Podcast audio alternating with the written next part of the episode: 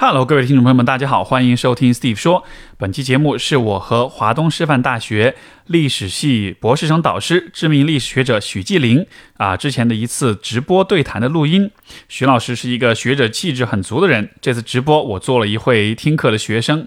因为是网络直播而不是面对面，所以对话感略受影响。但是排开这些因素，徐老师的一些观点我还是挺受启发的。不过节目开始之前，我想先介绍一下本期节目的赞助商——小雨伞保险经纪。小雨伞是一家保险经纪服务平台，他们的顾问团队对多家保险公司的产品都有系统了解，会帮你梳理个人情况，为你定制适合你的保险配置方案，或者帮你找到比现有保险保费更低、保障更完善的方案。那么关于保险的各种复杂流程，也都可以通过小雨伞得到一站式解决，是一个既省钱又省事的选项。说到保险，什么样的人会最不以为然呢？我觉得可能就是二十来岁的年轻人，因为保险其实涉及到我们对未来风险的认知，你越能充分的认识到未来生病或者是遭遇意外的可能性，可能就越会觉得保险是特别重要的。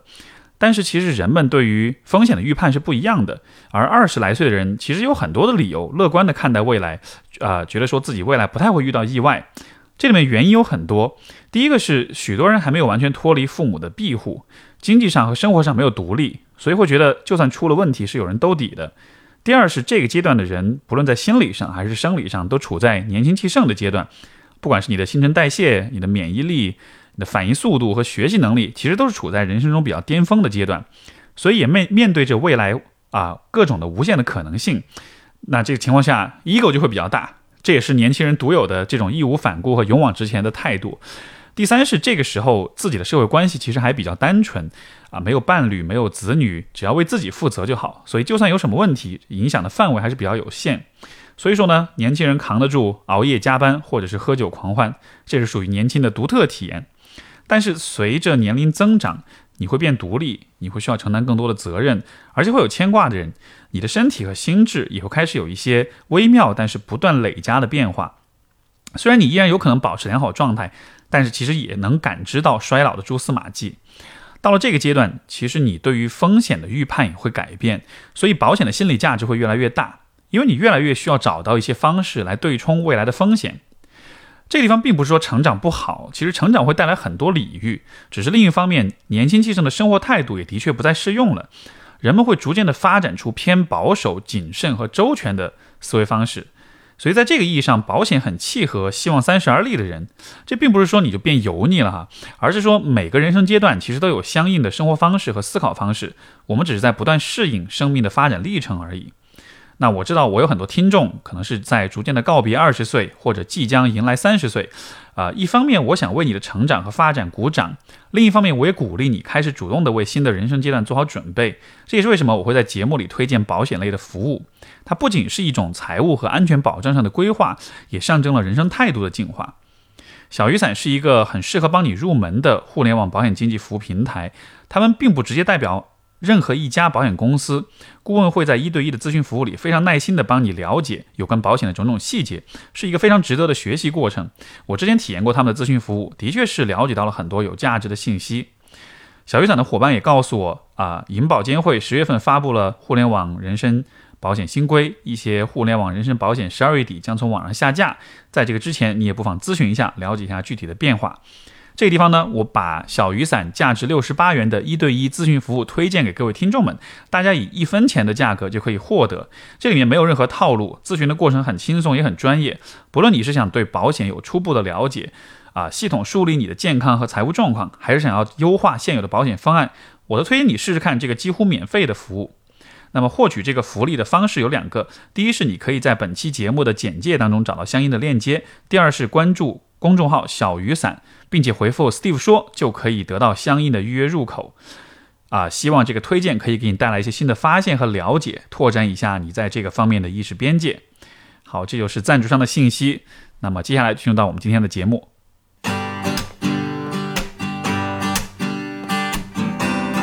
欢迎收听 Steve 说，和我一起拓展意识边界。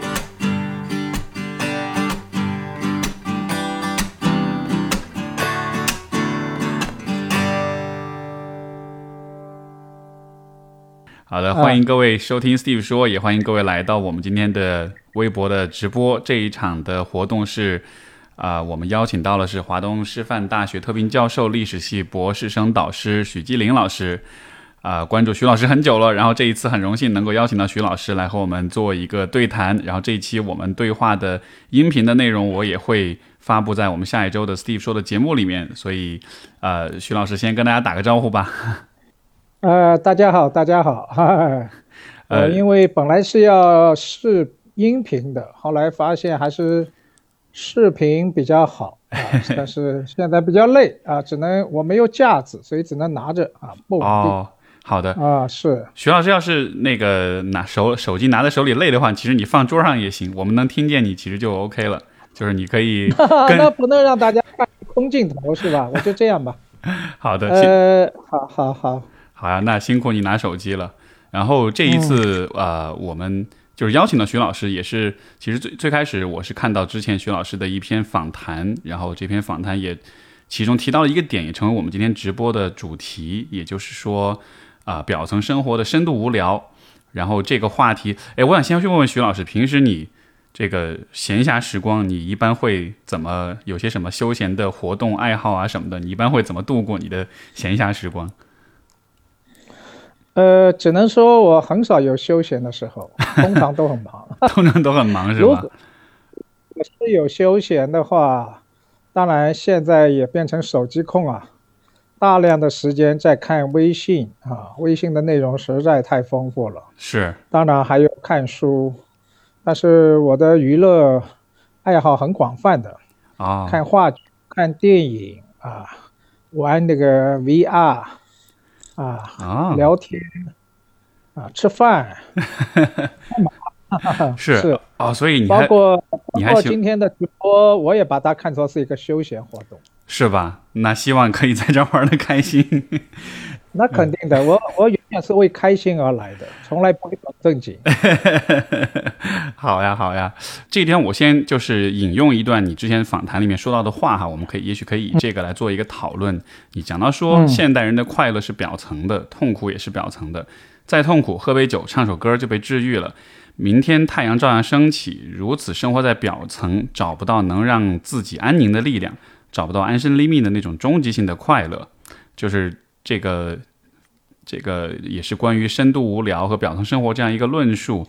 我其实特别特别好奇的就是这个找到让自己安宁的力量。当你说到这一个点的时候，啊，什么能让人安宁呢？你觉得？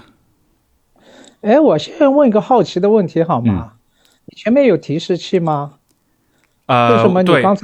这个话你都能背出来？确实不是背的，是因为我面前有一个屏幕，我把它写下来了。知道电视台这个主持人他们有这个能力可以背下来。那我讲你也太厉害了啊！前面有个是，对对对，是有屏幕的，做过功课。你的装备是蛮专业的啊。呃，你一上来就问一个好沉重的问题，好重啊！是吗？什么安身立命的力量，诸如诸如此类，这个问题在我们来说属于大问题啊，这个需要一个讲座才能说得清楚的。但是这显然不是一个聊天的题目，你再问的感性一点吧。嗯，这么来说吧，就是啊，因为其实说到深度无聊的时候。你看，比如说我的工作，因为首先我一方面是做心理咨询，另一方面也做播客，然后我个人认为我的工作还算是蛮有社会价值、蛮有意义感的。然后呃，包括我的兴趣爱好也丰富也广泛。然后，但是在即便是在这样一个情况之下，其实有的时候还是会有一种很怎么说呢，就是一种无聊的感觉。那个无聊不是说啊不知道怎么娱乐。因为娱乐的方式，今天娱乐方式其实非常多，对吧？你哪怕你打开手机，你刷刷抖音，一晚上时间都能混过去。就是度过时间的方式是有很多的，但是就是，嗯，我不知道，就是比如说我的像我的听众们，他们有没有这样的感觉？比如说，就是有的时候在，比如说晚上睡不着的时候，在深夜深夜里面，当你独自一个人思考的时候，或者是当你比如说走到大山大河里面，也是一个人的时候，你跟自己待在一块儿的时候，有的时候你会去想一些好像。有点超越生活的一些东西，就是就是我以后要干嘛，或者是我活着是为了什么？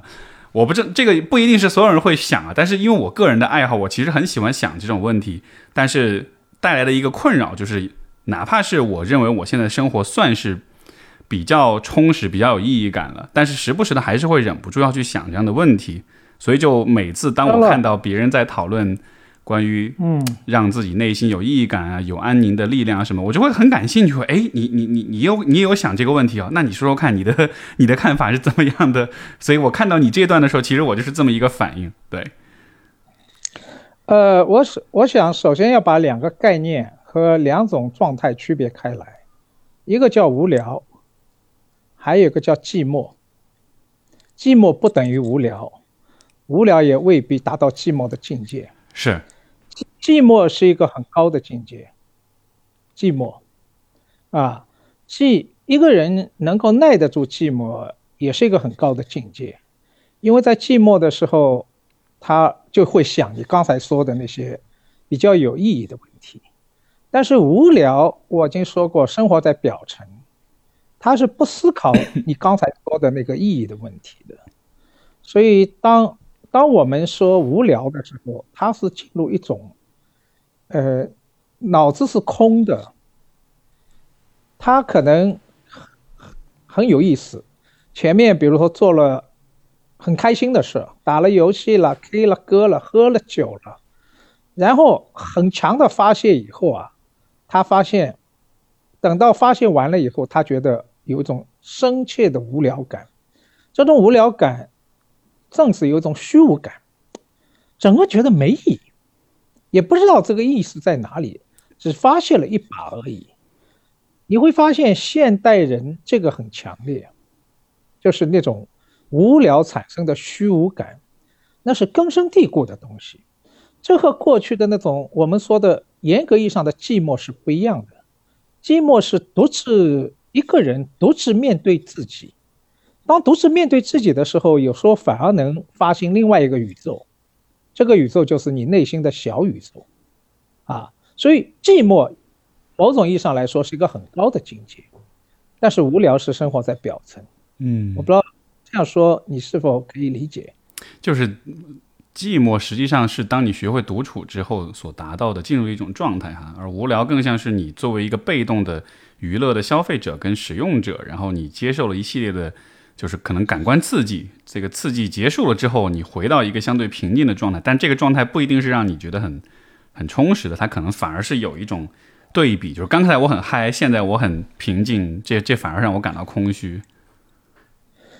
呃，它产生的不是平静感，平静也是一个很高的境界，对，是吧？对，这个它产生的是无聊感，是指突然觉得一切都是精神上是虚脱的，啊，就是那种极度的快乐以后啊，一种虚脱感，嗯，甚至觉得找不到刚才快乐的意义在哪里，甚至不知道接下来怎么样，啊，这就是一种无聊感。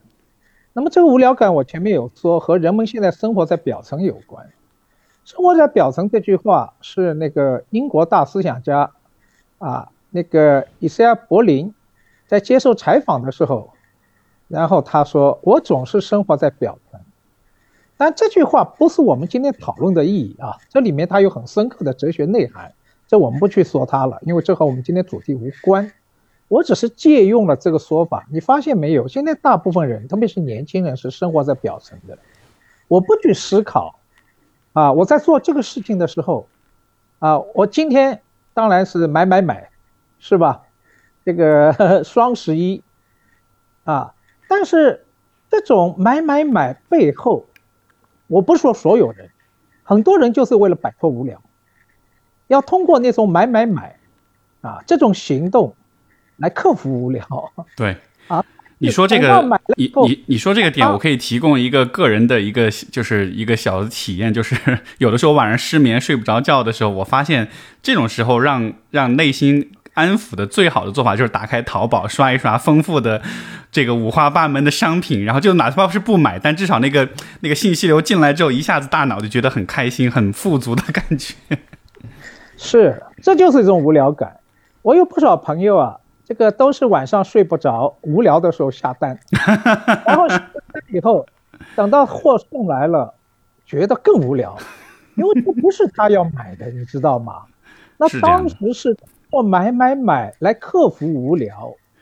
那么这就是现代人，你可以说他很快可以获得一个满足，啊，很多痛苦好像通过一个一个买买买，或者通过什么行动，好像可以得以消解，唱 K 首歌也行啊，都行。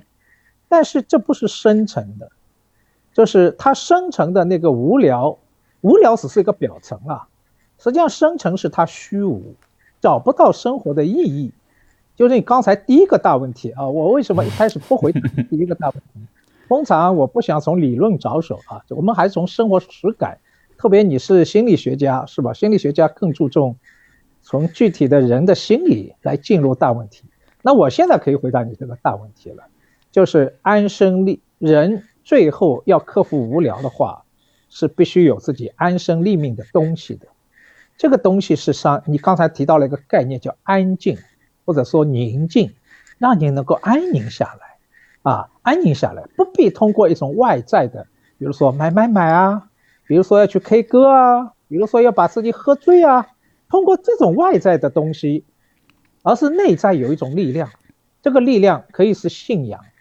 也可以说是你你你关心什么啊？你你特别迷恋什么东西？这个东西啊，让你感到到一种心里有一种安宁的感觉，沉得下心的感觉。嗯，你讲这种，你问我是什么？我说的是这个。嗯，没有标准，是每个人他安宁的东西是不一样的，但是现代人很少有让他安宁的东西。他如果要安宁下来的话，他是不是找安宁一定和你找到自我有关？但是大部分人是找不到自我的。你不要以为现代人自由了就有自我了，对不起，不一定，是吧？所谓找到自我，是你与众不同的，你有一种内在安宁力量，你有一种与众不同的爱好，你有一种与众不同的一种，甚至高级点，不是所有人一种信念，我们不说信仰吧。这个东西是一种内在的安宁，但是今天大部分人都是跟着潮流走啊，都想成为潮人，是吧？然后才克服内在的一种不安、骚动、无聊。嗯，呃，刚才徐老师讲的这种安宁的状态，你觉得它跟它跟专注有关系吗？因为好像听上去就好像是一个人生活中如果有一些你很关注、很在意的东西，它成了像是你。你非常就是就是时刻你都会去关注、去思考、去重视的东西。那么相比于，比如说你没什么重点、没什么关注，你时刻的注意力都是散到就是四散的这种状态，会不会这是一个一个一个一个很重要的区别？呃，你讲到关注这个概念又很好啊，是不是也是心理学非常注重的概念？但是根据我的观察，现代人的关注是碎片的，第二是不持久的。照理说，应该这是小孩子状态，是吧？小孩子注意力很不集中的，是吧？对。但是你看现代人，现在因为刷手机嘛，大量的资讯是碎片化的，是不是？大量的资讯是，甚至今天短视频，啊，抖音、快手，啊，这些短视频，使得你注意力超不过三十秒，啊。抖音和快手也培养了人们，就是超过三十秒以后不耐烦，啊，马上看其他的了。所以我们今天的，所以我们今天的直播也希望大家多点耐心，认真听我们多讲一讲话。你直播有两个小时，那就是考验大家的关注力啊，你是否能够进入一个大人状态？因为大人都 有持久的关注力的啊，那个关注力很重要。啊，我我如果我没记错，好像全红婵是吧？那个跳水冠军，他年纪小小十四岁，但他的关注力非常之好啊，这这也是很少，这也是种气质。但是你发现没有，现代人，特别是有了短视频以后，关注力在下降。我不知道你们心理学是否在研究这些问题。当然，当然有研究。你像这种呃，社交媒体也好，短视频也好，就是它很有趣。它一方面调动你的，因为它这个就是这些 A P P 它设计的机制是这样，它一方面调动你的那种多巴胺的分泌，让你不断的渴望要继续刷新的视频，但另一方面，它又让你在神经上接受刺激、愉悦感的刺激，那个刺激又会让你感到疲倦。所以说，经常你刷抖音刷完之后，就刷很久时间以后，带来的一个效果就是，一方面你会发现自己停不下来，但另一方面你会发现自己特别累。所以这种社交媒体就是这种不断往下刷的这种，呃，设计的这个模式，就真的是像电子海洛因一样，就它并不是真正意义上的休息，它。你你你刷完之后，你会发现你反而会更累一些，所以它是一个像是产品设计上一个很鸡贼的一种机制。那当然，你可能讲了大部分人感觉啊，我个人感觉是相反的。比如说我我我刷微信，我通常在垃圾时间刷。你现在知道，现在人啊最可悲的是每天有大量的垃圾时间，因为是生生活在一个碎片化的时代，是吧？那么这个垃圾时间，那么当然我会刷微信。或者我在睡觉以前，啊，我为了让这些睡入眠，我会刷微信，慢慢入睡，心里安静下来。因为你在看那些根本不用动脑筋的，啊，让你注意力不那么集中的那些资讯啊，然后慢慢就就就就就有睡意了啊，就有睡意。所以我个人的感受和你刚才说的有点反，就是说并不是累，倒是一种放松。但是我说这个话的意思说，实际上累的状态也是挺好的状态。为什么？你专注嘛，专注才会累，是吧？但是现代人太放松了，啊，太放松了，太放松以后你不累，哈哈，你不累，但是你一直缺少一种我们称为沉甸甸的力量。怎么讲？什么叫沉甸甸的力量？让你安身立命呗，安身立命就是有一种。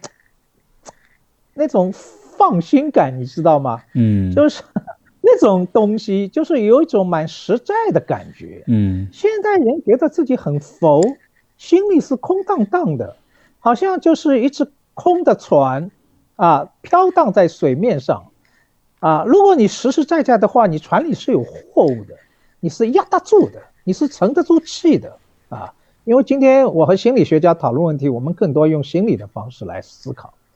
啊，所以你看，这就是区别。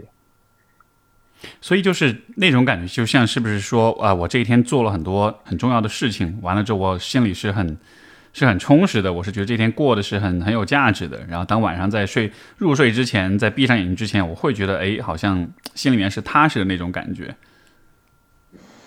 嗯，当然因人而异了，是吧？因人而异。我只能说我个人的经验和我观察到的经验。我只是说，今天人，我们刚才回到刚才所提说，生活在表层，这个表层很轻快，很轻，什么都是轻，啊，什么都是轻，啊，轻音乐，轻轻的心情，这也挺好，不必像老一代人生活的这么沉重啊。但是轻啊，这个过去昆德拉有本书叫《生命中不可承受之轻》，你听说过没有？呃，读过的，嗯。名著是吧？是啊啊，后来改编成电影叫《布拉格之恋》，啊，那么这个书名翻译的很好，生命中不可承受之轻，你想想，一般好沉重在不可承受，但是轻也不可承受，太轻了。现代人生活在表层，心里是被掏空的，太轻了。太轻有时候会产生无聊。什么？嗯，你说这种太轻会让人产生无聊，所以实际上是需要有一些有分量、有力量的一些东西啊。但是，嗯，这个也是我一直思考的一个问题。在今天的这个时代，尤其是你看，像我们的社会又是一个呃一个一个非宗教的、非宗教就去宗教化的一个时代。然后，当说到一些比较终极的一些问题、比较大的问题，关于意义啊、关于追求啊这样子的，就是我觉得，比如说今天很多年轻人能够接触到的信息，能接触到的这种叙事跟观点，总体来说可能还是偏。偏功利一点的，偏实偏实这个偏实际，就是偏功利主义一点的东西吧。就是你要好好工作，你要赚钱养家，就是它还是在一个社会竞争的这个层面上去讨论的，对吧？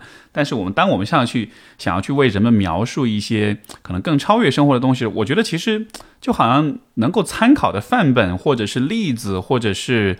指导相对来说还是比较少的，因为我想象，如果是在一个，比如说在一个宗教国家的话，也许你可以用用信仰来解决这个问题。但是在一个没有信仰、没有就是宗教信仰、有组织的宗教信仰的一个社会当中的话，那那这些东西可以在什么地方去寻找呢？在你看来？呃，当然，你这个问题又是一个大问题啊，好大好大好大的问题，至少要分三个层面来回答，又要给我一堂课的时间啊。我还通常我不大喜欢回答大问题啊，那你你你想的问题都好大，都比我们我们我们想的要大，哈哈，想的大。那我们把问题化解为小问题吧，因为大家并不是来哲学思考的，是吧？人家都带着人生的困惑来来来来听这档节目的。嗯，我这样说吧，啊啊，呃，首先我觉得从一般层次上来说，我们不要说高层次，大层大相信仰，大部分人是做不到的，且不要说宗教信仰，是吧？呃，这里边我说，首先要有一个自己的一个关怀。我一直讲，现代人啊，当然像中国又是不是大对汉人来说，绝大部分都是没有宗教信仰的，是吧？至少没有深切的、真切的宗教信仰，呃，大部分人也未必有信仰啊。那么，我想，恐怕现代人最重要有一种关怀，这个关怀就说你真正喜欢的东西啊。在这点上，那个我就讲一个理论的问题吧。那个美国有一个很有名的哲学家、伦理学家叫麦金泰尔，他写过一本书叫《德性之后》。那么这本书呢？里中其中啊有一个观点，我一直引用，非常精彩。他说，人在做事情的时候啊，他说有两种不同的对利益的追求，一种是我们大部分人所谓外在利益，比如说你这个打份工啊，你为了赚钱啊，你这个买买买是吧？你是为了实用，或者是解决内心的快乐甚至焦虑，这都是叫外在利益。外在利益有个什么特点呢？它是可以替代的，啊，如果我焦虑，我可以买买买，但同时我也可以去 K 个歌，或者和朋友搂个串，是吧？这都是一种外在追求外在利益的方式。也就是说，你做这个事情，这个事情对你来说是没有内在价值的。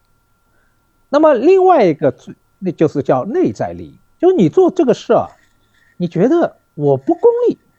啊，比如说，我们讲一个通俗例子好了，比如说，呃，像我们学者研究学术，真正的学者研究学术，你问他为什么，他说就是喜欢，所以他愿意投下好多成本，不计回报，就是喜欢，你知道吧？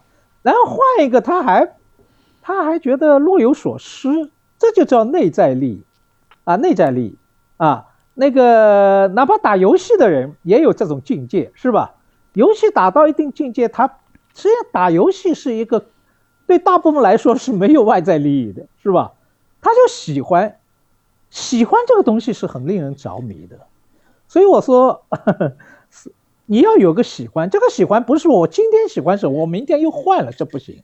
这是你一生所喜欢的，啊，金不换，然后你愿意。就有一种专业的精神去钻研它。我说，人有这样一种喜欢、一种关怀的话，不管什么，你内心是有一种，我称为叫避风港，一种踏实感。但是你发现没有，大部分人是没有的。所以我只是说，我不想说的高大上，什么要有宗教信仰啦，要有什么信念啦，我就说很简单，你就找寻，看看。有没有你真的你真正喜欢的？如果是一生喜欢的更好，啊，我想你说怎么办？我首先告诉一个大家通用的办法，啊，你有了这个东西，你心里就有一份独一份的一种快乐，那是别人换不了的东西。嗯。明白了，所以就是这种这种喜欢，还不是一般意义上那种喜欢，因为外在的外在的价值是容易被其他东西给替换的，所以实际上它的就像它的重要性并没有重要到不可替换。但是你所讲的那种喜欢是一种很由你自己的内在感受来做评判的，然后这一种喜欢是是是极度独特的，因为它是关于你这个人的一个很独特的一个部分，所以你是鼓励大家去寻找这种喜欢这样的，以这样的方式去像像像是关怀到你自己内心的那种感受一样。呃，刚才我看到下面有人问我，刚提到一本什么书？这本书叫《德性之后》，道德的德，德性，德性之后啊，啊，德性之后，麦金泰尔的啊。好的，谢谢。我我回答一下下面那个问题啊，我再接着说。嗯，那我再继续说下去吧。那么当然，这是一个浅层次的，是吧？克服那种无意义感、无聊的一个。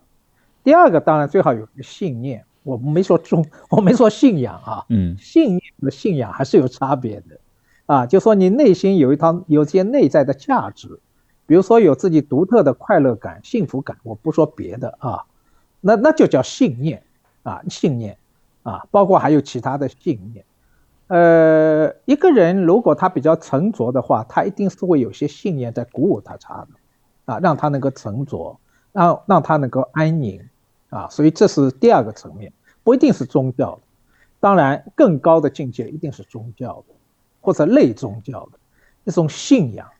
信仰，信仰这个东西啊，是有种献身精神的 啊，爱情一样，爱那种那种极致的爱情，实际上也是一种宗教体验，就是你愿意为之而献身。信念不一定啊，信念只是你的一套价值，是吧？你未必要为它献身，嗯，但是信念上升到一种你愿意为之献身的这种状况的话，就进入一种宗教了啊。对，比如说，也许这个，也许比如说，奥运精神算是一种信念，就是你要为之而努力，但你不至于献身。呃，但是最优秀的运动员恐怕有点献身，恐怕也是对。他就把它作为一种宗教，嗯啊啊，这个沈从文当初就说。他说：“文学之于我，不仅是兴趣，而且还是信仰。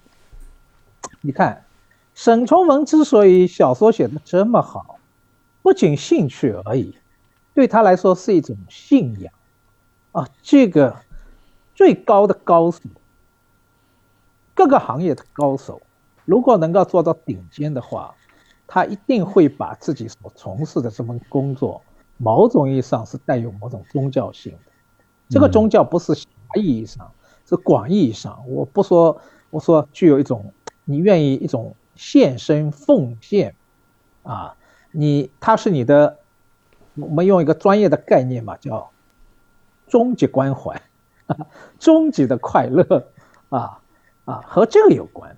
对，这个其实也让我想到，比如说我们以大家很容易熟了解的一个例子，就是大家都喜欢玩游戏啊这样的。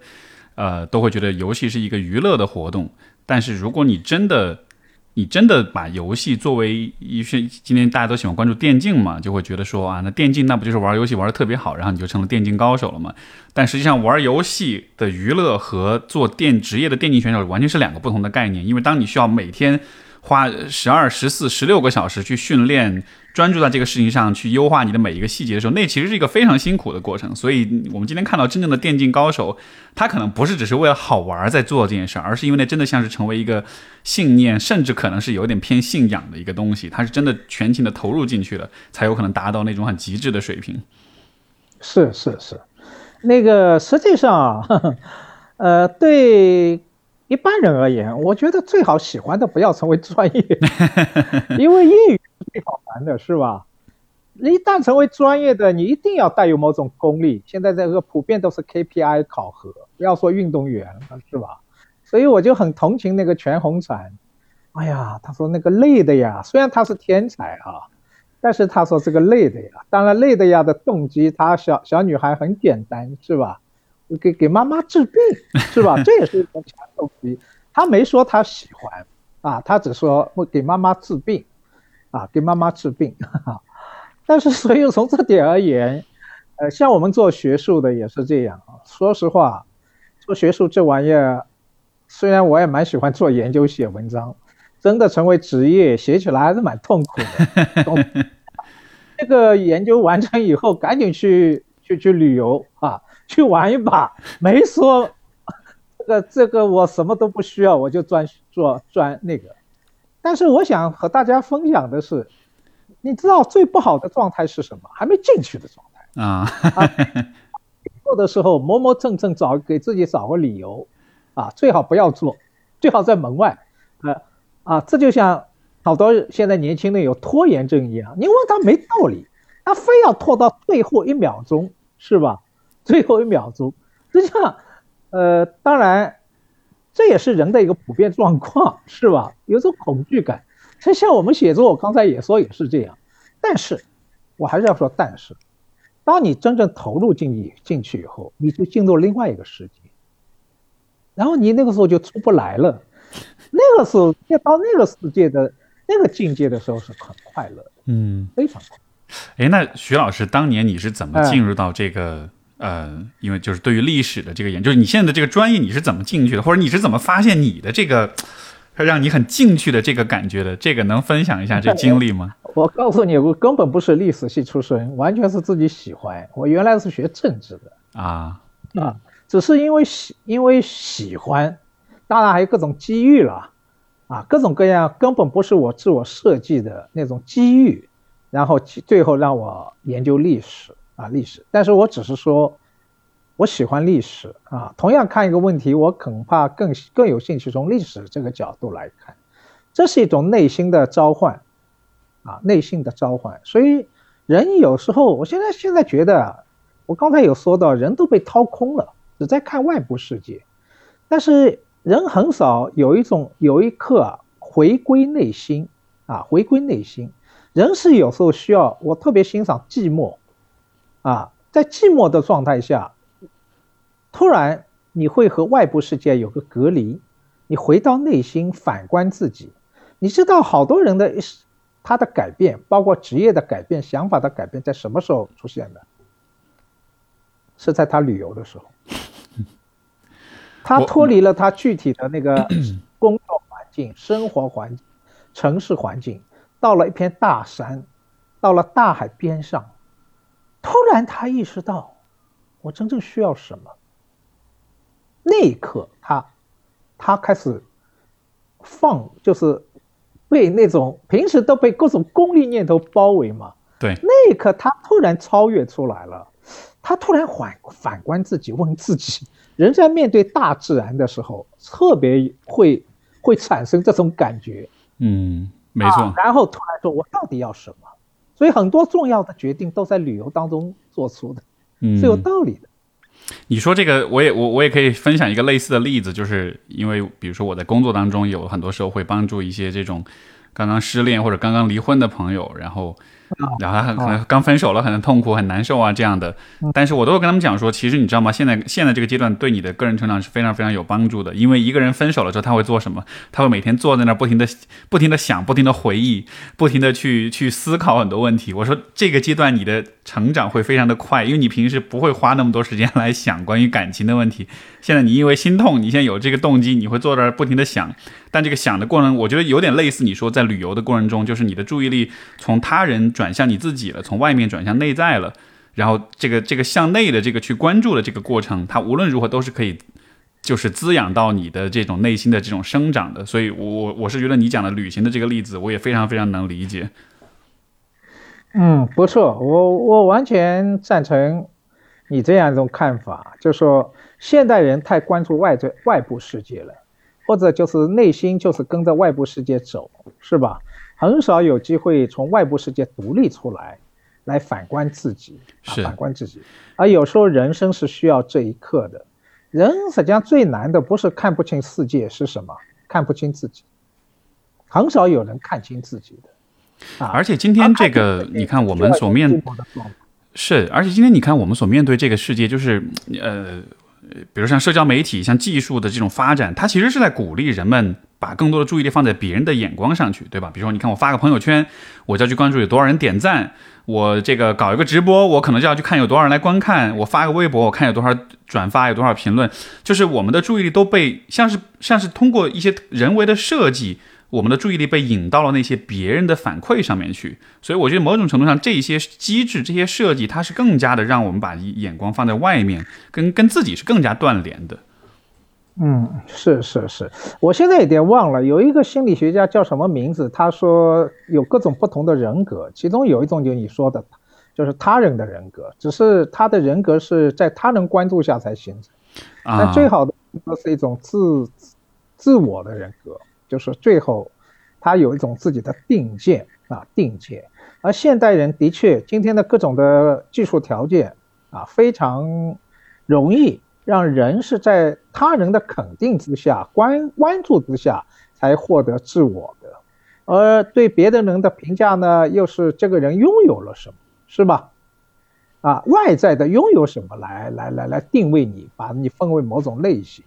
然后人呢，因为要获得，虽然每个人都有自己的虚荣感嘛，人最大的是要获得别人的肯定，啊，你的尊严是获得别人的肯定，所以就说特别关照、关在乎别人怎么看你，啊，别人怎么看你。当然，现在九零后、零零后还不一样，他们也比较自我，也有一些说不要别人，是吧？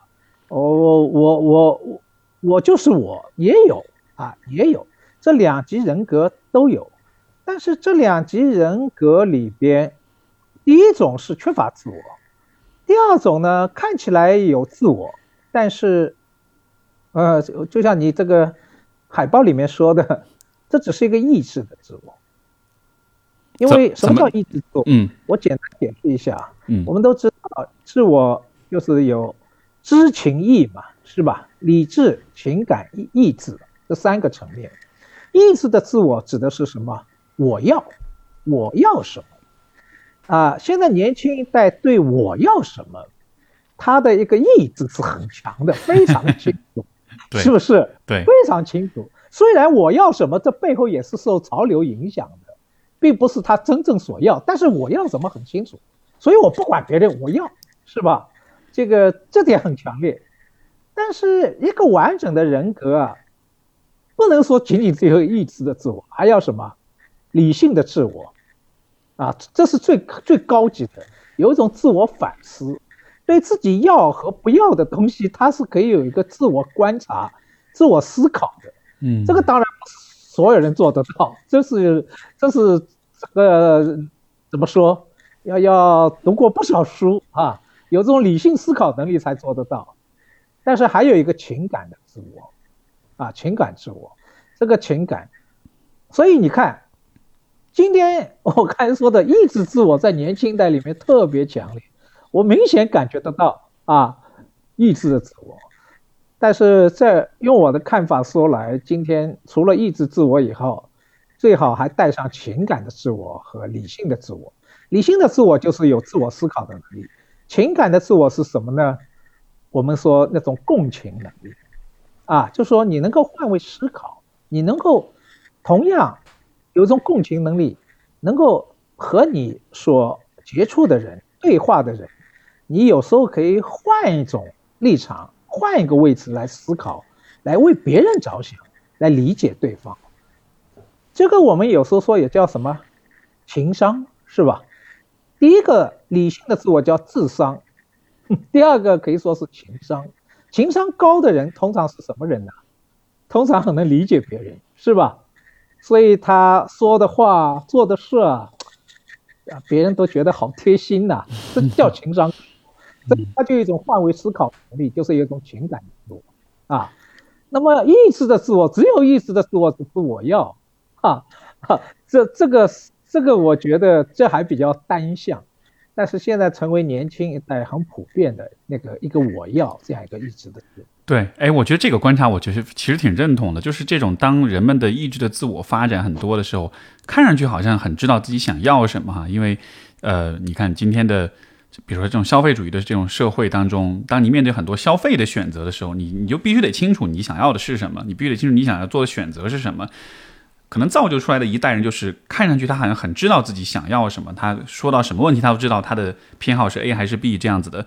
但是这不代表你的人格就是完整的，或者说你你的人格是有力量的。所以我就同同时看到一个很有趣的现象，就是一方面呃，比如说很多年轻人好像意志的自我很强，知道自己想要什么，可是另一方面他们在心智上、在心理上，我觉得，当然这个可能就稍微有点也也也许不能这么就是也许有点一刀切啊，但是就是。还是会看到许多的年轻人的在心智上的呢，还是比较脆弱的。就当他遇到一些，比如说生活的一些波折跟起伏，遇到压力，包括遇到我们其实每一代人都会有，比如说意义感的问题，呃，精神信仰的问题，空虚的问题，就这些问题，其实每一代人都在经历。但是我觉得是今天年轻一代遇到这些问题的时候，好像真的是会显出来，就是束手无策的感觉，会觉得不知道怎么办，所以就形成一个很有趣的对比。一方面那个意志的自我很强，什么都是我要我要，但是另一方面好像面对一些稍微大一点的话题的时候，就就有点支撑不起来的感觉，好像。呃，这也不是年轻人的特点，是人的特点是吗？这个老的在广场大妈跳广场舞，大妈有吗？呃，大概也没有，大概也没有，不一定是年轻人的。当然，年轻人也有自己这方面的问题啊，这方面的问题啊，这个，但是有一个区别啊，这个你知道老一代和年轻一代的区别是。年轻一代我要那是直言不讳的表现出来，老一代还要遮遮这个遮遮掩掩是吧？然后以某种名义什么啊？这个我这里讲个举个例子你就知道了啊。这个九十年代的时候全民炒股票，对啊，有一个我也不说名字了，一个很有名的一个知识分子大佬也想炒股票，然后呢？又不好意思，觉得炒股票怎么办呢？他就说：“我们现在为了革命啊，筹集经费，我们一道来炒股票吧。”你理解吗？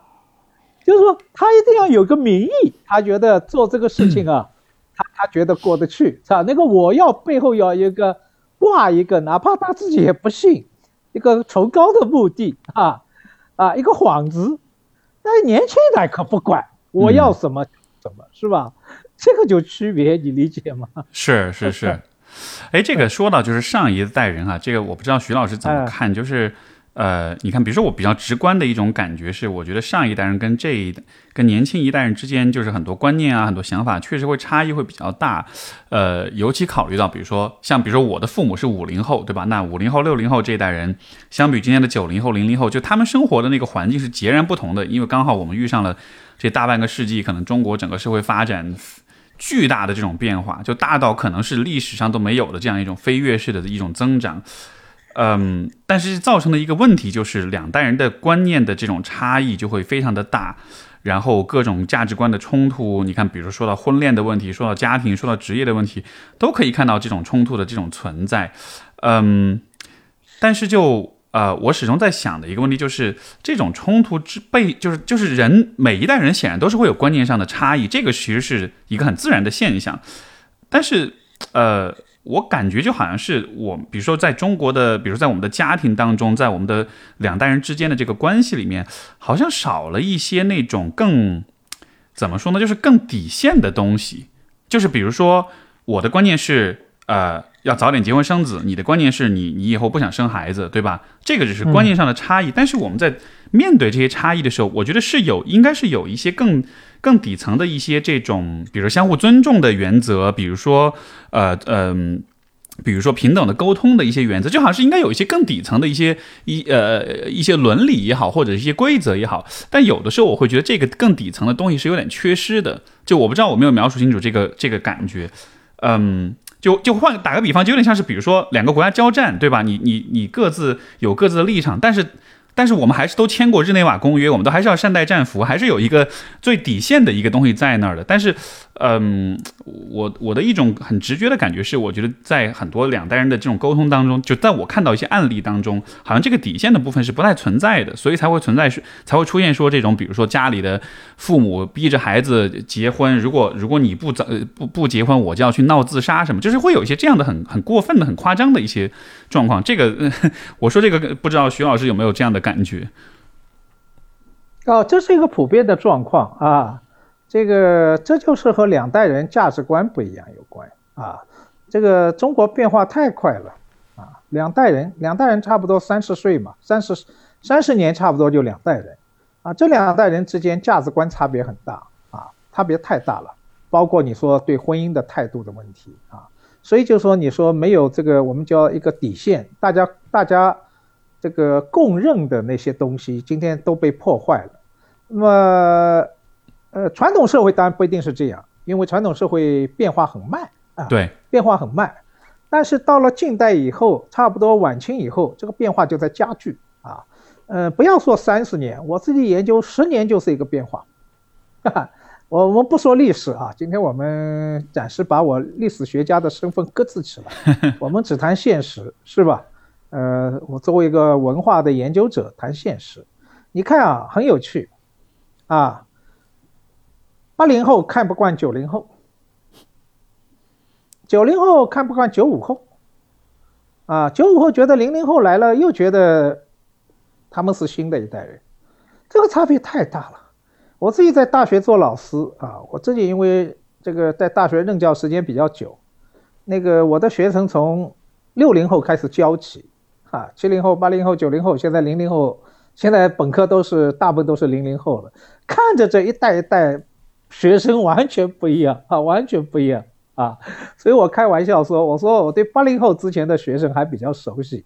啊，九零后、零零后就比较 比较懵，就是说不了解，就是说 他们这个这个，因为他的想法总是有一个逻辑的，是吧？把握不住的，你理解吗？这个八零后以前我还把把握得住，八零九零后以后我把握不住了，啊，这就是差异。嗯，就这种差异大到已经没有办法用靠，就是去去理解他那个底层的那个逻辑了哈，已经成了一个你无法理解的一代人了。错不错？嗯，所以那所以如果历史的进程就是这样的，对吧？人与人一代一代人就是在往前走。那其实就我理解，这种变化可能本来我我不知道啊，就是我不了解。比如说在比如说其他的国家的其他的历史阶段，那肯定也遇到过吧？比就是一代一代人之间的这种差异都会有，但是。这种差异一定是不可调和，或者说它发生了之后就就怎么说呢？就是就我们就只能只能只能坐视它的存在的嘛，或者说，嗯，是没有什么方式能够去没有一些共识能够去缩小这种或者能够调和这种差异的嘛？这个你会怎么看呢？呃，我觉得首先我自己我自己体会啊，两代人的这个有一条鸿沟啊，首先是不可能填补的。你不要期待，说最后两代人找到填补的这个鸿沟填补了，甚至说找到你说的一些大家基本就是基本的共识，我对这一点我不是太乐观。我觉得这条鸿沟是永远存在的，不能填补的，这是第一。第二，我认为虽然鸿沟在不能填补，但是相互是应该可以理解的。所谓理解，就是说，老的一代人，如果你更接近年轻一代的想法，你不赞成他，比如说他不愿意结婚，是吧？啊，呃，虽然你不赞成，但是你可以理解他。那么年轻一代同样也是这样，这就需要我们刚才说的情商，换位思考啊，换位思考，这种换位思考是很重要的。实际上，老的一代也好，年轻一代也好，都缺乏一种换位思考。都有种自我中心，我们就讲你刚才说的例子来说好了。父母呢太爱孩子，觉得我都是为你好，但为你好是很可怕的，因为为你好，所以我要控制你，是吧？啊，我要控制你。而年轻一代是最讨厌被控制的，他要自由，是吧？他要自由，所以这是父母一代要了要要要要同情心理解。你越为他好，他越不想你为他好，哈。所以现在好多，我就发现学这个，比如说这个中学生啊，就想逃离家庭，哈，最好我大学考得远远的，我不要在上海，烦，觉得家长烦啰嗦，然后都以爱的理由，这个很要命。这是一个父母要了解年轻，要换位思考，他何以如此？那年轻的当然也需要换位思考，是吧？这个毕竟他这一代人，他也是为你好，是吧？他有他的你要可以理解的之处。虽然你不必为他们取救自己、改变想法，但是你对他们要有善意，是吧？不要说烦死了，是吧？然后最后搞得情绪很对立。我觉得双方，我觉得最重要的是要能够沟通，要有对话。嗯，然后千万不要觉得这个特别父母一代觉得这个总是觉得居高临下是吧？这个年轻一代最不愿意接受的，你稍微姿态低一点啊，有点像朋友一样，嗯，和他聊的话，哎，沟通效果反而更好。首先不要批评，啊，老的一代就喜欢批评，是吧？你首先以一种同情的方式，啊，先同情，啊，在劝说，你 上来就劝说，上来就批评，哪怕他觉得你是对的，他也很反感。你讲的这个点，其实啊，我我以我自己家庭的关系作为一个呃分享一个例子，就是说关于这种相互的理解。因为首先我非常认同，就是我们可能没有办法真的在观念上、在想法上、价值观上做到统一，那个鸿沟无论如何都会存在。嗯，但是相互理解是可以实现的。那比如说我试图在跟我的父母的这个关系当中，我一直持续的在做的一件事情，其实就是去理解他们。而这个理解，我觉得一方面是理解他们个人的。经历他们个人的这种想法观念，其实另一方面也包含了，就是说对于他们所成长的那个环境，更那个更大的那个历史跟社会的背景的一种一种了解。那因为徐老师也是这个这个就是历史学家，对吧？我所以我不知道，呃，这个你会怎么看这一点？就是说我一直直觉上的感觉，我是觉得年轻一代是真的应该多去有所了解，就是父母成长那一代。他们经历了一些什么？他们的这种社会环境是什么样的？因为我自己的感觉是我了解了我父母他们那个整个那个经历、那个历程、那个整个那个故事脉络了解之后，就会觉得哇，其实真的还蛮不容易的。然后他们做的很多事儿，我其实觉得我不说认同，但是我确实能理解，我确实能包容了。所以你觉得这当中会不会是，也许这也是也是一个实现理解的一个路径？对对对对对，我很赞成你这个看法。我说说要，呃，人呢，最好的朋。朋友最好的父母，最好的子女是善于做倾听者，就倾听对方的声音，倾听对方的故事啊。每一代人都有故事的，他都在这个故事里面成长起来的。所以你刚才有说，当你了解了父母那代人的故事以后，你会对他们有点同情。虽然你不一定赞成，但你会同情啊，会同情。但年轻一代有年轻一代故事，但是人往往。特别是，特别是越亲近的人啊，是不太愿意，不太愿意听他的故事的，你理解吗？是啊啊，所以故事很重要，倾听对方的故事很重要啊。每每一个人，每一代人都有故事，嗯啊，这个把故事说出来啊，也是很重要的。是这个，我真的是从小就是慢慢形成的一种习惯，就是听他们去讲，比如说什么上山下乡啊，讲当年。参加文工团啊，就是就是，包括之前我去看那个《芳华》那个电影的时候，我看的时候我就一点都没有违和感，因为这些都听我爸妈都讲过，就觉得哎，这个事儿我好像大，虽然那个画面我没有看过，但是这些概念、这些很多理解、很多当时的行为，就觉得哎，对，这就是当年我爸妈他们经历过的事儿，就是有那种感觉，所以就好像是有了那样一种背景的知识之后，你对他们的一些言行就觉得还是。还是还是多少能理解，虽然不认同，但是是可以理解的，就会有一种熟悉的感觉，好像。是啊，是啊，是啊，所以从这点而言，每一代人都不要自我固化，只看自己这代人故事，或者看什么科幻之类啊。嗯，就像你刚才说的，看看《芳华》，你就了解父母一代了，是吧？父母也应该看看年轻的一代人的故事，他们的片子，是吧？你也会了解。你觉得这种分享是很重要的？嗯，那你觉得今天的年轻人对于历史的兴趣大吗？因为我觉得好像大家其实不太关注的样子。呃，这样说吧，普遍是没啥兴趣的，是吧？呃，呃，因为这个今天现代现代人是既没有过去也没有未来的一代人，只关注当下，是吧？只关注当下，啊。嗯，这这在一般意义上都是这样。当然这几年历史开始也热起来了，啊，这个我就觉得年轻的时候觉得自己无所不能，然后等到你到一定年岁以后，比如像你这个年岁，你会觉得你是有根的，是吧？你的根一定和你父母有关，然后你会寻根，寻根的话，你开始会关心父母一代的事，关心历史，关心你的文化。这里我讲个故事好了，好吧，我们这个对话可以轻松一点啊。好啊，否则大家都听不下去，连我都听不下去了啊。这个我我有个朋友啊，是在美国大学教书的，他当然他移民出去的时候带了小女孩，那个女孩呢，大概出去十 十来岁，然后呢，那个母亲啊，特别希望那个小女孩呢能够关心中国历史，你是中国人嘛。但那个小女孩就觉得，不要跟我烦，讲什么中国中国，因为他在美国，他就希望融入美国，让美国人觉得你是美国人，你不是一个外人。但等到那个小女孩考了大学以后，她考进了 MIT。麻省理工学院，那个时候美国人所拥有的东西他都有了。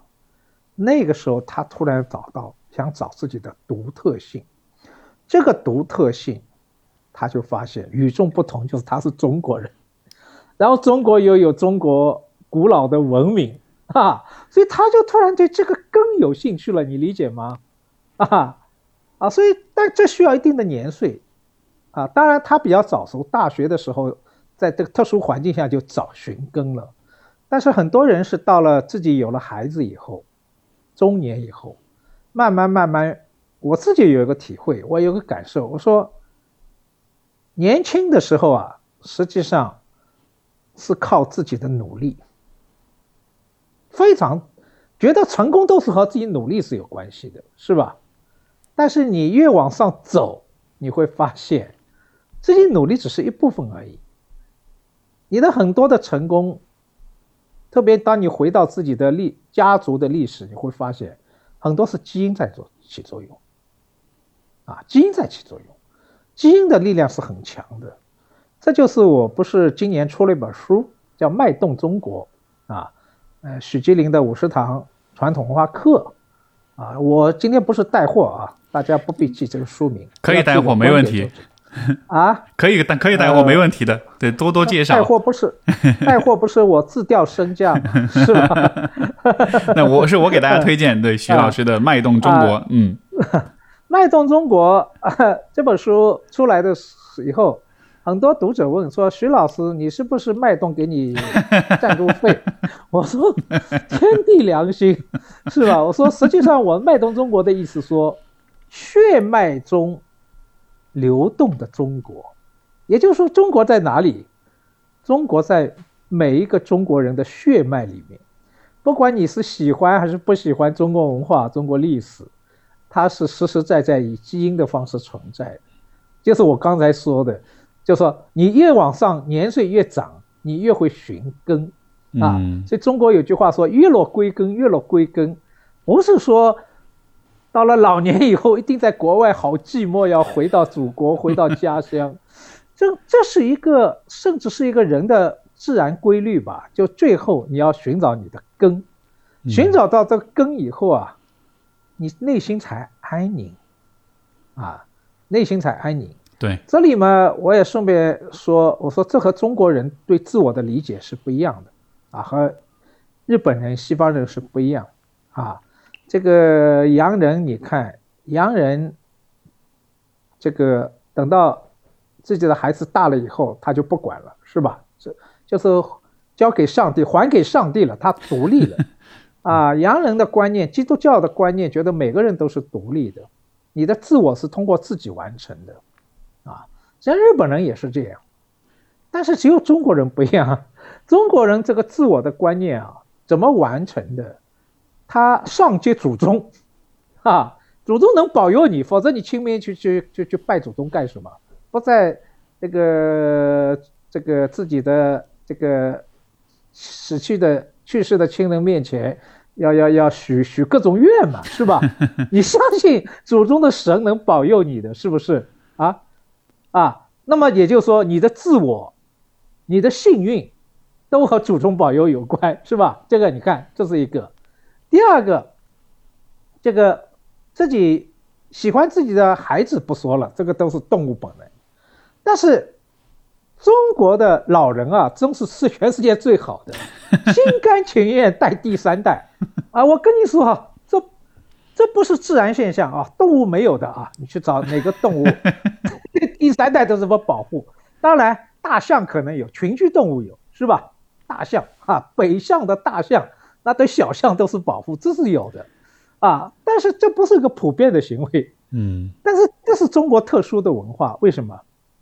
自我的完成，是要一部分相当一部分是通过子女啊，甚至第三代，所以中国的老人很自愿带小孩啊，甚至觉得自己老了以后安身立命所在啊，是吧？安身立命所在，这和他的一个对自我的一个所谓是有关系的，怎么理解自我有关系。所以呢，老是现在不叫鸡娃吗？你去看鸡娃有个现象，往往特别鸡娃的家长们，自我的实现是有点缺陷的，你理解吗？所以他就特别特别就说期待怎么样，特别特别期待，就是说孩子不帮他能够实现他没有实现的梦想，嗯，理解吗？是 啊，就好像是他的这个身份在相当程度上是由他父呃由他的子女甚至是第三代来构成的。所以说他是一个什么样的人，这不完全是他自己自己活成一个什么样子，他得想办法让别人活成一个他想要的样子，这样他自己才完整。对我告诉你啊，有一个很有趣的现象，你不在大学你还不知道啊，就说大学里边啊，你说大学教授的子女成绩好呢，还是大学里面 职工的子女成绩好？你来告诉我哦，你想想，所以是职工的。子女成绩更好吗？就我问你啊，你不要问我啊。嗯，不，但是你这么说了，那就就就按按按道理来说，这个自我实现跟这个鸡娃的水平相这个相就是成反比的话，那可能就是 教教授学者的子女就成绩反正就不那么好了，又没有那么鸡娃了，是吗？对的，为什么？大学教授一般自我通常都实现的相对比较。所以他不会特别鸡娃，你知道吧？啊，不特别啊，当然这这不能只只能说相对而言啊，鸡娃的现在也有的是，啊，但过去不是这样的。但是大学里面的职工的孩子，什么后勤啊，啊，这些的就觉得，我得把孩孩子 大学这个环境成长的，都觉得我孩子要毕业要有出息啊，他把自己 内部。寄托在孩子，所以就特别鸡娃。嗯，撇开基因不谈啊，哎，反而他们的成绩更好，道理就在这。嗯，哎，所以，所以其实徐老师你讲这一点，我觉得或许也能，就是也让我想到另外一个问题，就是比如说，如果一个年轻人他承受来自父母的比较多的这种压力也好，期待也好，其实也可以把这种压力理解为是父母想要。去完善他自己，或者是去去自我实现的一种渴望，就是因为，呃，因为就是说，很多孩子他接受到这种压力之后，他会真的把它内化，会真的认为是我自己还不够好。但实际上，如果从这个角度来说，可能你就不用那么的去自责你自己，你会你可以看到说，哦，那个其实只是你父母他们在很努力的想要自我实现，而你只是他自我实现的一种路径、一种一种方式而已。也许这样子看的话，可能自己会放过自己一点。你说放过自己是子女放过自己就是子女年轻一代可能会放过自己一点吗？呃，我不知道，我没这个感受。我不知道这个作为心理学家，你这个感受哪里来的？有没有实证？我我我想不出来。嗯，啊啊，我们换一个话题吧。这个话题好像被聊死了。呃。那如果这样子的话，我其实还是想再更多聊聊看，就是因为之前你讲你在这个访谈当中是有好几次聊到有关神性的这个问题，呃，其实今天不太有。呃，学者或者思想家，或者是包括意见领袖，大家其实不太聊到神性这两个字。所以说实话，其实我最开始看到这两个字时，我还蛮惊喜的。我说哇，有人会愿意聊神性的问题，因为呃，可能也是前面讲，就是在这一个是去宗教化的一个社会，另外一个可能大家的关注点是比较向外的，对吧？能思考到关于神性的东西，那真的是你得向内向内专注和挖掘到一定的程度了，你才会。考虑到神，因为神性的体验很多时候都是出现在一些很极致的体验当中，比如说极致的爱情啊、极致的专注呀、极致的宗教体验啊这样子的。但是就是是什么让你呃关注到这个神性的这一个点的呢？我其实蛮好奇的。呃，我这里讲一个故事好了，你大概就明白了。在上个世纪八零年代的时候，那个时候我那个时候已经出名了，然后做了很多关于知识分子研究。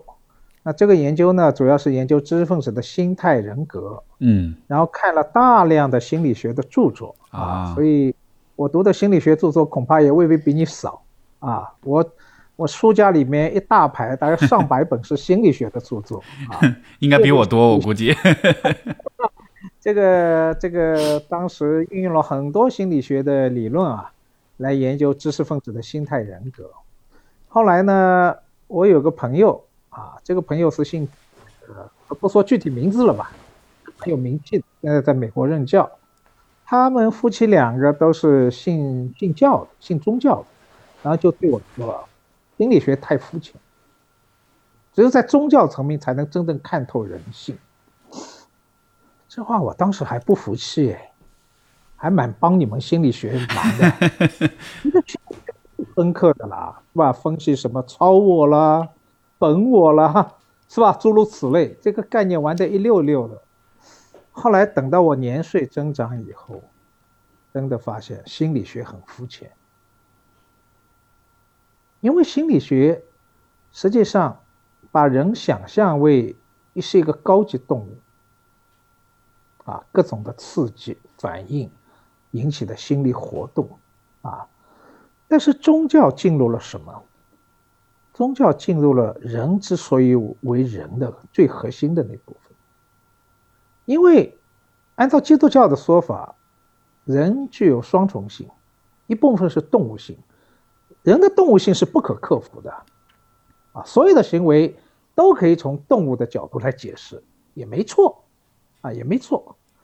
但是人之所以为人，还有动物所不具备的，就是你刚才特别提到的神性。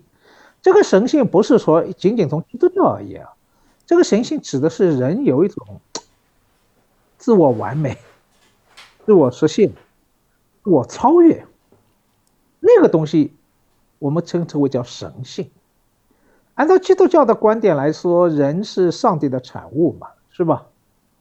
啊，他是按照自我的形象设计出来的人，只是亚当夏娃，然后到了伊甸园以后受到了蛇的诱，啊，蛇的诱惑吃了禁果，然后有了自己的欲望，啊，所以有了动物性，但是神性这面是不可改变的，啊，你刚才说的，我们讲一些具体的好了，我最近做的一些访谈，特别提到了饭圈现象。你怎么理解饭圈？是吧？嗯，为什么？当然，很多人有功利目的不说，但是大量的铁粉啊，真的像对神一样，对自己的偶像那种追求，甚至愿意献出自己，这个呃，以物质的方式打赏，是吧？对，那种迷狂，你觉得和教徒没什么区别？所以，我们这个社会一方面你觉得好世俗是吧？但是另外一方面，神性又无所不在。没错，你说的未解释 是吧？啊，未解释。后来那个有一次我看《奇葩说》，今年年初有一个辩论，就是讲那个话题，说妈妈做应援，子女怎么办？啊，妈妈应援拼命的追小鲜肉，那你怎么办？然后。这个辩论我不说了。后来有一个辩手叫李佳杰吧，是是一个女团的成员，他就讲了一段话，我觉得特别有感动。他说：“我也是一个粉丝啊，就是也是一个应援者，因为他说我在我的偶像里面看到我不能实现的自我。每个人都有一个完美的自我，但是你知道这个自我是实现不了的啊。然后你要通过一个偶像。”啊，来实现，啊，来实现完，所以一旦发现某一个是你的完美的自我，你不能实现的自我，当然还有一种是我待会儿再说，就不是不仅是自我，是你追求的另一半，你会有一种献身感。啊，就我说宗教有献身感嘛，你愿意为他献出一切，这就像爱情一样，真正的爱，至少古典的爱，我只能这样说啊，现代人爱恐怕不一样了。古典人的爱，觉得就是一种宗教，就愿意为他为自己爱的人献出一切。为什么？因为，你只有在他的另一半和你这一半合起来，你才能形成一个完美的自我。嗯啊，因为如果原先有造物主的话，他故意设计了有男有女，是吧？那个男与女之间灵灵肉结合，才是一个完整的自我。啊，所以再完美的个人，哪怕你是实现不了的啊 啊，所以人在处于一种爱情的时候，他也有一种献身感，道理是一样的，对，是一样的。这就是神宗教某爱情是一种神性，饭圈也是一种神性。所以说，那呃，我能不能这么理解，就是这种神性，它似乎是源于说人们对于。就人是有想象能力的，他是能想象什么是完美的，他是对于呃，因为我们能够追求完美，我们得先大概有一个想象，有一个感觉什么是完美的，或者至少我们看到一些人的时候，我们会觉得 OK，这个人的样子和我想象的完美是比较接近的。就像比如说，我们想象，我们能想象出上帝这样一个完美的存在的样子，所以这个是不是跟人的想象力会还是有蛮大的关系的？不错。动物没有想象力，人是有想象力的，啊，这个最高级的想象力就是对神的想象，嗯，啊，神也是某种意义上也是人，神是人制造出来的嘛，是吧？也就是说，有两种不同的世界，一个是我们现在生活的世界，但人通常要幻想一种什么？幻想一种超越的世界，就是超越的世界。这个超越世界，过去欧西方人是上帝，是吧？上帝的世界，中国人是什么？什么天命了、天道了，或者什么封神榜啦，那些世界，啊，都有这个超越世界。那你以为真的以为今天没有超越世界了吗？不是，今天那个虚拟世界，对啊，游戏，VR。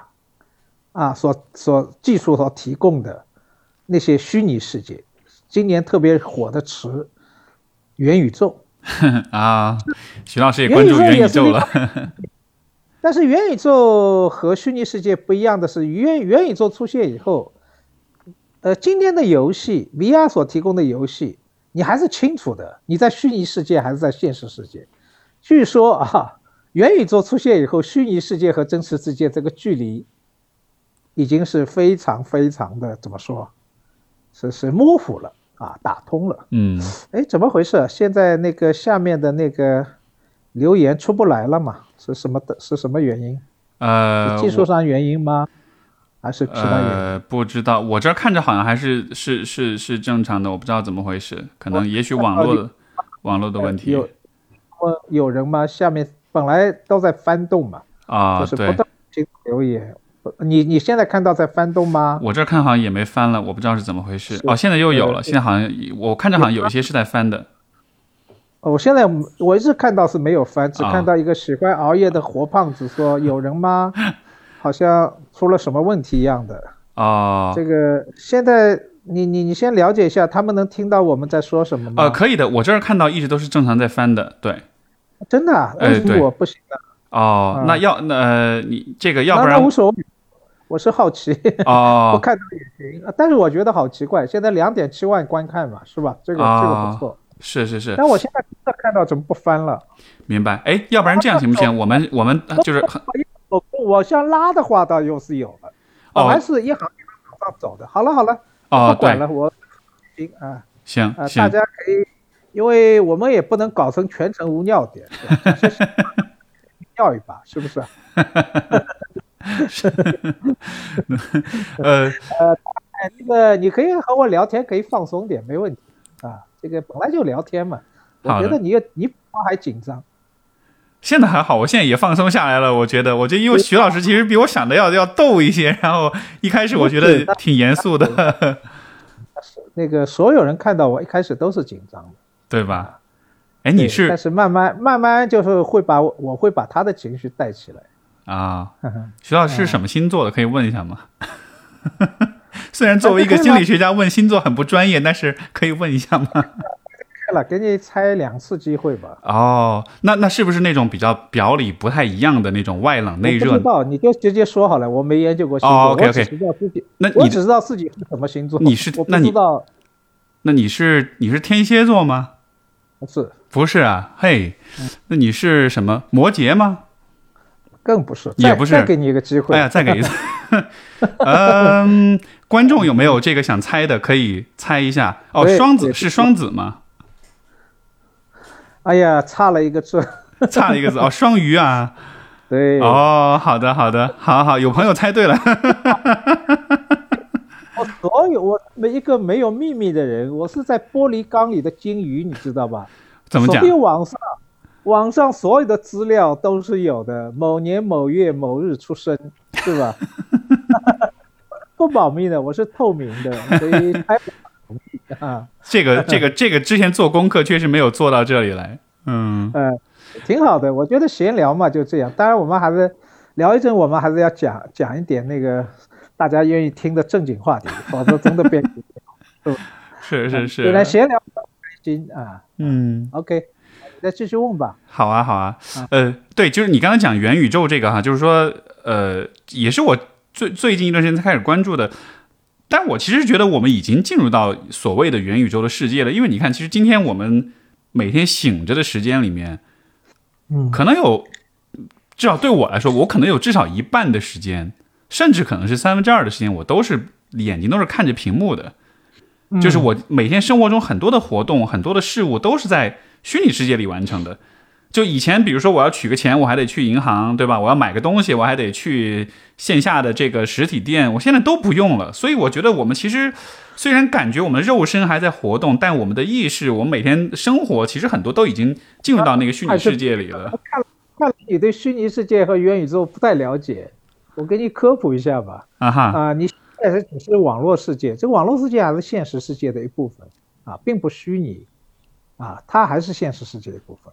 呃，虚拟世界，比如说你进入游戏啊，科幻啊，那才是一个虚拟世界，这和真实世界是游离的。你戴上了头套，你通过 VR 啊，然后你在各种各样虚拟式的打篮球、拳击啊，然后开始嘣嘣嘣嘣嘣啊，开始射击的时候，那个时候就是一个虚拟的世界啊，那就叫虚拟世界。嗯，但是它还宇宙，元宇宙实际上。当然，我现在想象力也不够，哈哈。但是元宇宙的出现意味着虚拟世界和现实世界是打通的。比如我举个例子，我们用最通俗的话说好了，比特币，虚拟货币，你说它是虚拟世界的货币还是现实世界货币？嗯，那是一个虚拟货币，是吧？但是它在现实世界是有价值，已经到一个惊人的价值，是吧？我。多少六一枚一枚已经六万五美金吧？最近还到高点到六万八了，就历史高点了。对对对对对，前两天还碰到一个老板，他说真可惜，他说最最初比特币出来的时候，他买了好多，然后呃那个时候有朋友生日啊，什么样，反正没啥好送的，送个比特币吧，因为比特币那个时候不值钱，现在。急，他说大部分都送掉了，作为小礼物送掉了。这个这就比特币，比特币你就看到，某种意义上就代表了元宇宙，是吧？既是虚拟的，但是在现实世界又是真实的，具有价值形态。那么你你以此推论，以后的元宇宙都是这样啊，就是你在虚拟世界里边的，包括它有社区、有银行各种，但是它和现实世界。又是关联的。今天我们所体会的游戏，通过 VR，那还是没有关联的，是另外一个世界，是不是？对，而今天的这个 VR 技术，它可能它的这个精度也没有到仿真程度，没有到那么高哈，所以你看到的还不能达到，比如说像那个《头号玩家》那个电影里面的那种，对对对，那种状态，那个就是真的是全完全的虚拟，甚至是比如说。你的衣服都会给你这个动态的反馈，你挨打了，你挨揍了，你都能体会，你都有有感觉的这样的。是啊，嗯，这个就等着看看十年、二十年、三十年之后，那那一代人又会是怎么样一个生活状态吧。而且我也很担心，那个时候我也会没有办法理解那一代人他们的，比如说价值观呀，或者他们的生活方式啊什么的。因为就那个就，今天我们开玩笑说。我跟你不是一个世界的，我觉得那个时候就真的是字面意思的，我跟你不是一个世界的。对呀，对呀，有一个八零后自己觉得自己是很领先时代的，后来终于觉得自己落后了，因为他不知道什么叫英雄联盟。嗯，他所以觉得自己落伍了啊。每一代人都有自己觉得落伍的时候，没错，一定会来，一定会来，因为这个这个现代科技发展太快了。是，但是我有我我有句话，我说时代是会变化的，但人性是永远不会变的。也就是说，也就是说，今天人们用高科技的方式创造了一个超越世界，在这个超越世界里面，部分的实现了人的神性。呃，我们不说元宇宙好了，因为据说元宇宙要到四到五年以后才是会真正进入所谓实践化、功能化。今天只是一个想象，虽然那个有关的股票已经被炒得火热了 啊，是的啊，但是你可以看到没有？我们现在谈虚拟世界啊，各种游戏，这个游戏为什么令人着迷啊？屡禁不止，因为它也代表人性的一部分。嗯啊。这个人性一部分是指什么？就是说，一个很怯懦的人，他在游戏里面会很勇敢；一个窝囊废在游戏里面，他可能就是一个英雄，是吧？你在现实世界里边，那个你被老板训，但你在虚拟世界你是老板，你可以训别人，啊，就突然怯懦的会变成勇敢的。啊啊，那个非常暴躁的，在那里可能又是很温和的，就是完全把你在现实世界不能实现的那部分，特别你希望实现的那部分，我们称为神性的那部分啊，在虚拟世界里面可以实现。为什么？道理很简单，可以自由选择啊。现实世界你怎么选？父母被给定的是吧？以后你的生活很多道路都是被给定的，你没得选。但是游戏最精彩的，你都可以选啊。你要做什么角色都可以选啊，嗯，所以到后来你也可以理解，现在在一二线城市特别流行的剧本杀，剧本杀也是这样，你可以选自己的角啊，啊，你要愿意扮演什么角色，你可以扮演什么角色，然后这也是神性的一部分，啊，所以今天这个时代很有趣，有各种各样让你自我神性可以实现的地方，呃，上个月。我在杭州参加那个《财富》杂志主办的世界五百强峰会论坛啊，我在那个论坛上有一个有一个对话啊，但这个对话很短啊，不像我们这里 两个小时，那个对话只有十五分钟啊，还有每个人只有十五分钟，不管时间。对，今儿就放开了聊，不用担心时间。那。我就讲了一个观点，让这些世界世界五百强的老板们，啊，那个 CEO 们都非常有兴趣。我说，为什么今天？因为世界五百强的员工嘛，都是最顶尖的，哪怕基层员工。因为我和他们谈的是九零后，啊，因为现在他们老板看到九零后比较头晕，因为通常现在不是。你炒员工是九零后把你炒，对，啊，一不高兴就走人了。特别五百强的那些员工，那都是顶尖名校出来的，都也不是一般的人物，是吧？啊，说走就走了。然后，然后还有些当，还有些另外一般企业的人呢要躺平，是吧？现在今天特别流行躺平嘛。那我说为什么？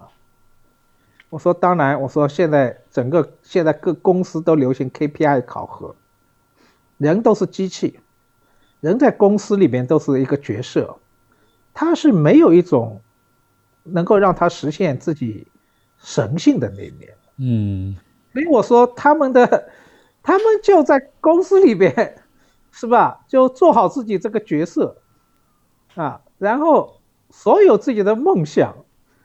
自己的神性到哪里去实现？到虚拟世界去实现，啊，这是他们的高光时刻。我说各位那个老总们，能不能想一想啊？能够让吸引他们回来，让你的公司化有一种梦幻感，啊，感觉他也能实现自我，我行不行？当然这样说可能你会觉得好像有点抽象，但是我说。谷歌公司就是这么一个公司。谷歌公司只有百分之三十的人负责赚钱，百分之七十的人在负责干什么？胡思乱想。啊，百分之七十人负责想，可能百分之六十人胡思乱想成功。啊，或者没有大成功，但是有百分之十的人幻想成功，那就暴利呀，是吧？没错，是的。就是说，谷歌养了百分之七十的员工在负责什么？给他一个梦幻感，然后胡思乱想，哈哈，最后胡思乱想以后，让谷歌成为这么一个世界顶尖的公司，是吧？好像是他们的市值，我经常还看到他们的从是一万亿到两万就翻倍，只用了一年的时间的样子，就最近。对啊，对啊，嗯，所以今天最好的公司是一定，我说为员工提供梦幻感。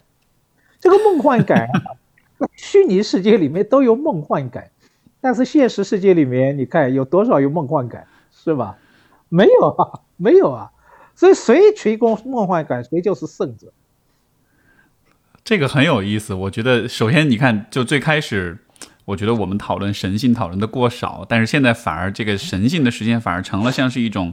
比如说组织或者是组织方式设计的时候的一种思路哈，就是你让你的公司，你让你的机构组织有这样一个去满足人的这个最深层的这样一种需要，这或许还是一个像是一个挺新颖，但是但是说实话，我听着我又觉得挺符合那种直觉的感受的。我觉得确实，如果能有这样一个环境的话，那那真的还是蛮吸引人的，而且真的是有可能创造出一些很有意思的东西来的。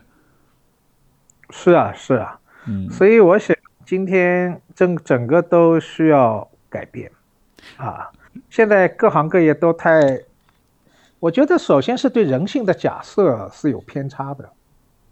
假设每一个人都是经济理性人，啊，我用高的工资来吸引你，但是实际上现代人，特别是九零后，因为他们当然要钱，但是他们第一位不是钱。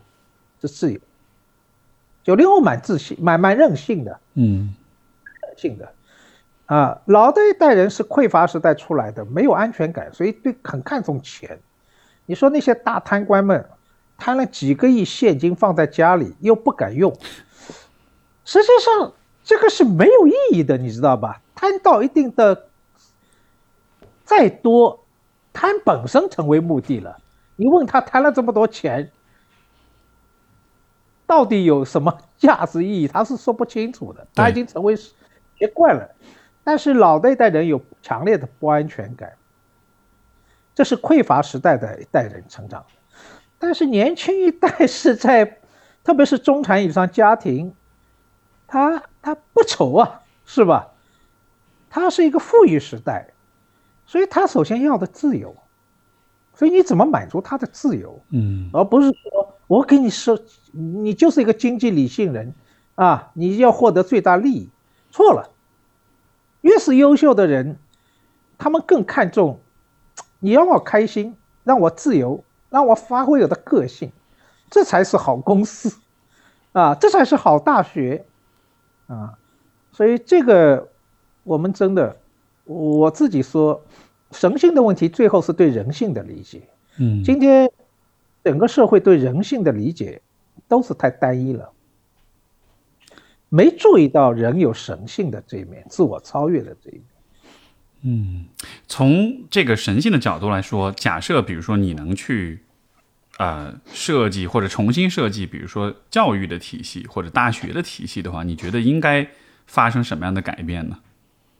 那很简单，就是。大学体系必须让每一个学生都有自由发挥的空间，而不是今天那种，就北大教授李林说过句话：现在大学成了养鸡场，好像学生都是 A A 鸡，按照某一个标准啊，什么时候喂食，什么时候怎么样啊，什么时候屠宰，什么时候出栏，是吧？你看标准的，那 我们知道 A A 鸡都是一样的。没有什么出类拔萃的 A A 鸡没有的，嗯，但是好的大学一定是怎么说，让每个人都有自由发挥的空间，啊，这才是好的，所以他就不能用 K P I 这种方式考核，嗯，或者这样吧，因为现在懒人也比较多，恐怕有时候也免不了有点考核，反正大家都拖延症，反正也不行，但是至少要对一些特别优秀的学生要有特殊的跑道。是吧？啊，那个让他有一个自己的特别的发挥空间，啊，那个大疆机的老板叫汪涛，汪涛原来是华东师范大学的学生啊，是。后来他为什么退学呢？他实际上因为当时要他英语英语课啊，一定要他每堂课都去上。那人家汪涛杭州外国语学校毕业的，这个英语好的不得了。那个时候竟然没有免修制度，所以他平时不去，平时不去，期期末考试考得很好，那缺乏个平时成绩，那就不行了。所以他后来一怒之下就退学了。退学以后，你看。现成了大成就，所以我就举这个例子，你看，是吧？对这些特殊的人才怎么样？要网开一面，是吧？啊，不能都是那个哈。嗯。所以像这些，你可以看到，你问我学校怎么样，也是道理是一样的 啊，一样。嗯嗯，我觉得很有趣，就是其实当我们说到神性的时候，也是在说，就是可能每一个人都有他一个特定的、属于他自己的自我超越和自我完善的一个方向。但是当说到 KPI，说到这种模式化的教育，它更像是把人们都塞到一个模子里去的，对吧？而这样子其实就会阻止那些有一些人走向他们注定的那个方向。所以从这个层面上来说，还是蛮，我觉得确实是比较颠覆当前的一些啊一些对人的假设的。就是如果我们提到神性这个问题，所以非常有意思。我觉得就是今天其实跟徐老师聊，就是一方面我真的是感受到这种。优秀学者的这种思维，我觉得真的是很 是很开阔，是很有深度的。然后，呃，这完了之后，我也会推荐大家更多的去，呃，我我我之后会发几篇在微博上，我会发几个链接出来，就是这个徐老师这边的一些访谈，它当中也有也有一些部分也是有总结到今天的一些观点跟思考。然后我其实今天我对我来说最。啊，印象最深刻就还是神性的这个部分，因为其实我自己个人也对这个话题非常非常感兴趣。然后我虽然现在我们这个大环境总体来说对于这方面的东西都怎么说呢？这个讨论的空间相对比较小吧。但是我确实是觉得它是是很多问题的，嗯，终极的方向。像前面徐老师提到说心理学是肤浅的，其实我非常非常认同这个说法，因为。它就是不会讨论到关于神性的问题，讨论到关于人性最深处的很极致的那些问题，所以我是蛮认同这个看法。我也会鼓励大家，虽然今天我们的这些话题，包括我，尤其是我个人的一个，这是个我个人的坏习惯，我提问题都提特别大的那种问题。也是，就说提大的问题，可能也算是我一个爱好吧，所以我会忍不住的看到很多人都会这么去问，也请大家多多包容。但是，呃，我还是会很鼓励大家继续的在这个方面，如果你对这些话题感兴趣、有兴趣，哎，就是有好奇的话，那就多多去思考。然后，我依然是相信说，这种思考它可能不是带来立刻的功利性的结果，但它一定是对你的生活、对未来是会有帮助的。所以，这个是我最后想说的。这个徐老师有没有什么总结发言或者是感想？我我我一般上课不拖堂的，好的，准时下课，特别棒。那个我问一下，这个今天有回放吗？因为有些朋友说他们没问我说他们没有时间，刚好今天他们想看回放，有地方吗？有的，这个就在微博上的这个呃直播，随时都可以回放全程的内容。然后我们的对话的录音，下周我也会发在我的播客上面。啊，好好的好的好的，那那好的，那这这个可以满更多的我们的网友。那好，今天。我觉得过了一个蛮轻松愉快的晚上。实际上，呃，智慧都是在轻松的氛围里面聊出来的，不是一本正经的，就说像上课一样弹出来的，对吧？所以今天我的心情也很放松啊。好，我们谢谢那个石老师给我也提供这么一个空间。好的，非常感谢徐老师分享。嗯，大家再见，晚安，拜拜拜。拜，嗯。